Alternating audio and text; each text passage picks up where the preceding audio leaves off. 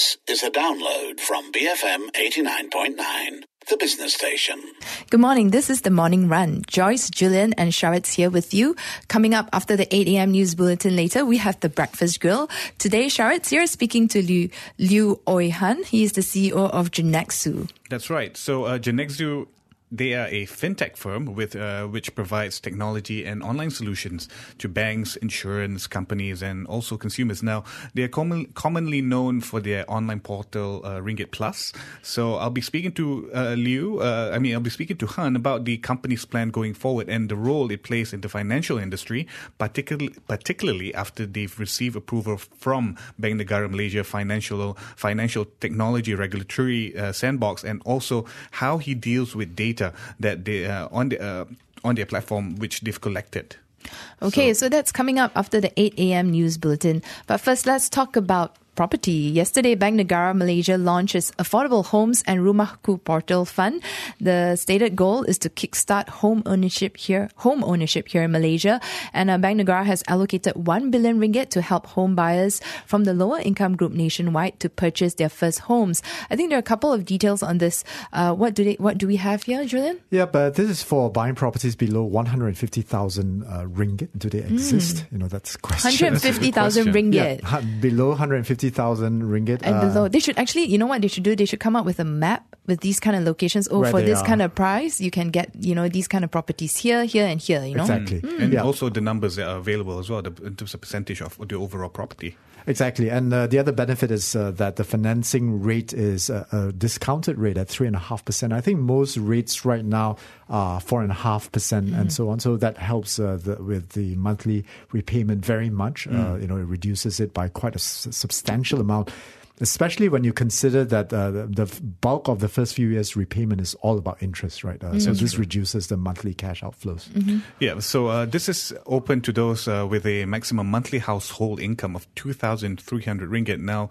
they did not, uh, as so long as they did not also have a record of impaired financing in the past 12 months. Now, the fund has a tenure of up to 40 years or 70 years of the applicant's age, uh, whichever is shorter. And AKP, AKPK is also involved in providing an online financial education module. The idea is to provide some financial literacy to complement the loan. So I, I guess financial literacy uh, is a key part of this. I mean, mm-hmm. basically, if you're going to assist them financially, you're going to provide them assistance. Uh, it's also important for them to be able to manage, uh, and financial literacy is key to this. Yeah. Yeah, so the participating banks are AmBank, BSN, CIMB, Maybank, and RHB Bank. And uh, at the event yesterday, Finance Minister Lim Guan Eng said many banks today don't want to give out loans because many of the repayment requirements were not fulfilled. As it should, I don't blame the banks. If the borrower is not able to meet the requirements for a loan, they I mean, it's tough like, to loan to them, or or maybe you know there should be a program where you help uh, where you help as uh, Sharit say, you know, financial literacy. You help them with regards to how to manage their finances and and and again look at the credit scoring of these borrowers before giving out the loans. Absolutely. Um, and last week I interviewed Cagamas on the Breakfast Grill, and uh, really Cagamas is a kind of uh, institution which provides uh, lending mechanism because they provide funding to the banks for the uh, specific purposes of creating property loans, right? Mortgage mm. loans, uh, so that the banks are willing to uh, lend out to property uh, owners. And uh, I, I think this is also a, a chance for Cagamas to step up, really. But, you know, the question here is that if the government is concerned about roof overhead, uh, then you know maybe rental is uh, an option as well. I mean, I, I, sound like a broken record on this.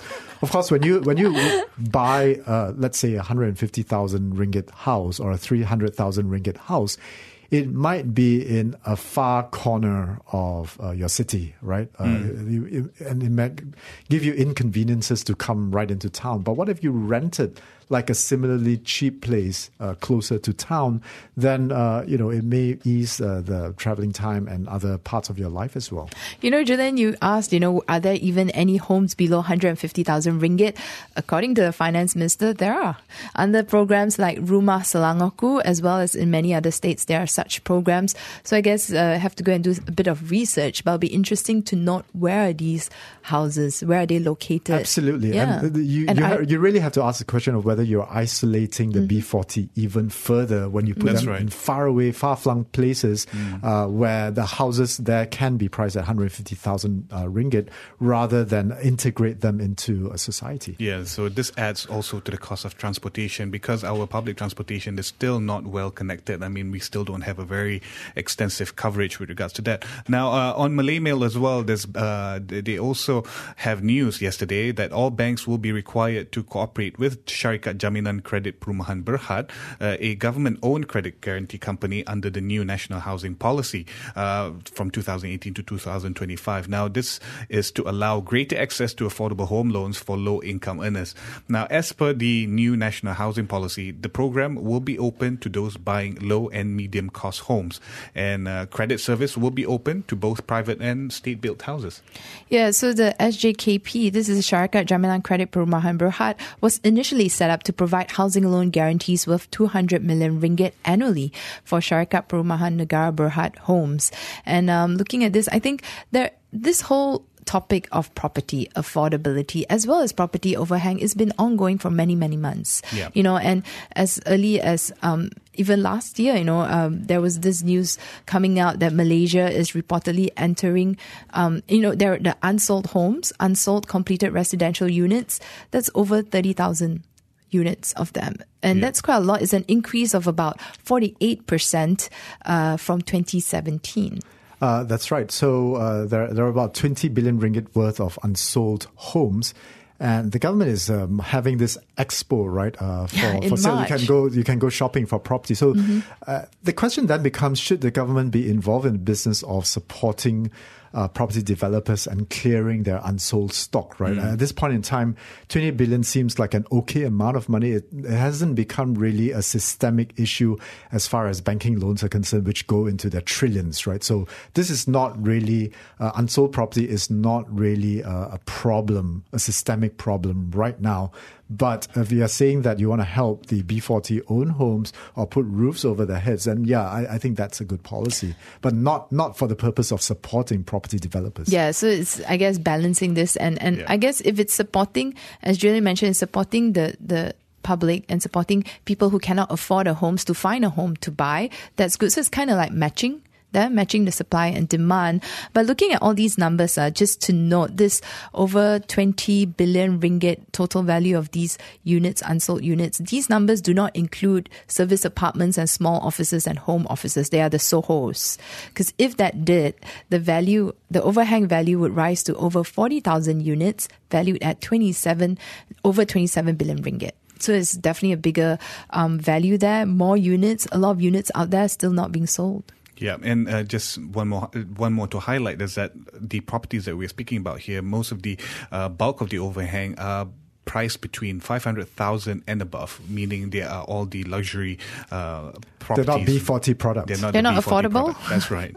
so, and also JPPH, they they uh, they chimed in as well. They I mean they contribute. They said uh, that uh, the country's overhang scenario has changed due to thousands of unsold service apartments and so SOHOs, as you mentioned earlier. And uh, developers have started building shoebox size unit built in urban centers on commercial land instead of lower valued residential land. And developers they cut the unit smaller to bring the overall price down, giving an illusion of affordability. So. Um, I think this this this too has to be uh, emphasized. As when we talk about affordability, we do not want to compromise as, uh, on the quality of life and the quality of living of the spaces that you know that's been sold. Yeah, so uh, property is definitely a hot topic, but uh, poverty rate is also quite a big issue. And according to Professor Martin Ravallion, Malaysia needs to redefine its property line, which has stayed stagnant at seven ringgit a day for 40 years. Yeah. So that's clearly outdated, I guess. Um, Yeah, he noted that uh, the data available from the government of Malaysia's Department of Statistics suggests that the country has made huge that has made huge progress against poverty because the official poverty rate had fallen nearly 50% in 1970 to just 0.4% in 2016. But he warrants that, you know, um, this warrants a closer look at the stats because he's saying that the supposed fall of the property rate has largely been due to our poverty poverty line of 7 ringgit a day, which has stayed stagnant for 40 years. Yeah. So what he's saying is that you've got to make that uh, property, uh, sorry, not property, but poverty, Poverty. poverty comparison relative to uh, similar countries, to Malaysia. And if you do that, then the poverty line becomes 50 ringgit a day Yeah. instead of uh, Seven seven, ringgit. seven ringgit. So it's it's a many times higher than that. And It's if you big did that. Yeah. uh, if you did that, the poverty rate would rise to from almost nothing to 20%. So There you go. that that's a big policy implication there.